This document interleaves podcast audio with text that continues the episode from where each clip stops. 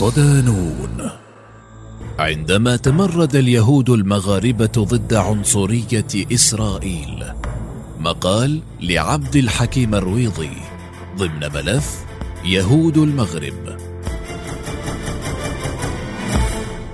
لم يصل اليهود المغاربة إلى إسرائيل إلا بعد قيام الكيان عام 1948 على الأراضي التي سلبتها الصهيونية غصبا من الفلسطينيين ومنحتها ليهود أوروبا الأشكناز الذين أحكموا سيطرتهم على دواليب الكيان حديث العهد. في الوقت الذي بدأت الأفواج الأولى من اليهود المغاربة تصل هؤلاء لم يساهموا منذ البدء في تأسيس دولة الاحتلال لكنهم التحقوا فيما بعد ليلقى بهم في مستنقع العنصرية.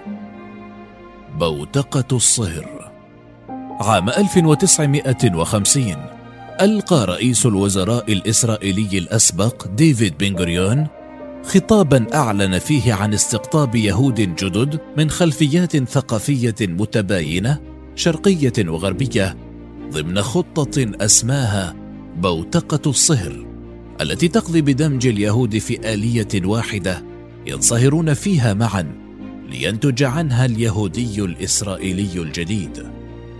حينما شرع بن غوريون في تنفيذ خطته كان الإعلام الأشكنازي قد نجح في رسم صورة نمطية سيئة في أذهان المستوطنين السابقين ضد اليهود الذين كانوا ضحايا التهجير.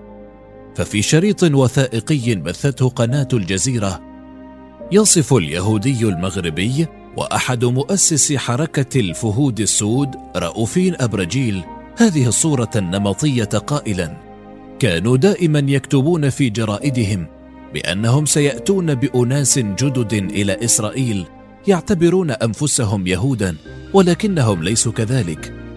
لهذا ينبغي الحذر منهم لأنهم أشرار يعتدون على النساء ويسرقون المال ومزعجون وكسالى لا يحبون العمل. يقضون يومهم في لعب الورق ويجلبون معهم الأمراض كلها. لو عرفنا ما كتبوا عنا لحملنا معنا القنابل وانفجرنا عليهم. برد وجوع وحزام أمني. لم يسمح لليهود المغاربة بالوصول إلى الوطن الموعود إلا بدءا من عام 1950 بعدما طردت الحركة الصهيونية الفلسطينيين من أراضيهم ونسفت قراهم واحتلت مدنهم لتوزع الغنائم المغتصبة والوظائف على اليهود الأشكناز فسمحوا بعد ذلك لليهود الشرقيين والسفرديم القادمين من بلدان غرب البحر المتوسط وفي طليعتهم المغاربة الذين بدأوا يصلون عبر البواخر إلى مدينة حيفا المحتلة. يومها بدأ الأشكناز يشاهدون وصول المغاربة بملابسهم التقليدية كالجلباب ونعال البلغة الرجالي والشربيل النسائي ولم يقبلوا أن يعيش هؤلاء بينهم مخافة أنهم يحملون امراضا لأنهم أوباش يحتاجون لمئة سنة حتى يصيروا أناسا متحضرين. وفقا للصورة النمطية التي رسمها الإعلام العبري في أذهانهم بعدما ترك اليهود المغاربة منازلهم في أحياء الملاح وتجارتهم وأراضيهم. وجدوا أنفسهم يعيشون في الخيام بمستوطنات الكيبوتس حيث البرد والحر والجوع وجميع شروط العيش الكريم منعدمة في مناطق فقيرة وقاحلة. أما المحظوظون منهم فتم إسكانهم في البيوت التي جرى تهجير سكانها الأصليين من عصابات الهجنة الصهيونية لكن جميع المغاربة كانوا يقيمون على خطوط الموجهة المباشرة حينها اكتشفوا أن الكيان الصهيوني أتى بهم ليستخدمهم كحزام أمان له ضد الثوار الفلسطينيين. انتفاضة وادي الصليب. لم يكن للمغاربة أن يقبلوا بهذا الاضطهاد والميز العنصري الذي مورس ضدهم في إسرائيل فقرروا أن يتمردوا على الحركة الصهيونية ورفعوا شعارات تناشد ملك المغرب أن يتدخل لإرجاعهم إلى وطنهم. اندلعت شرارة الانتفاضات التي فجرها المغاربة اليهود من حي وادي الصليب بمدينة حيفا ابتداء من التاسع من يوليو تموز 1959 مطالبين الحكومة الإسرائيلية برفع الحيف والميز العنصري عنهم الذي اضطر بعضا منهم إلى تغيير اسمه حتى يصبح أوروبيا مثل الأشكناز. بينما اختار آخرون مواجهة الحكومة الإسرائيلية بعدما التحقت عناصر من الشرطة الإسرائيلية لتفريق شجار في أحد المقاهي وأطلقت الرصاص على أحد المغاربة وأردته قتيلا.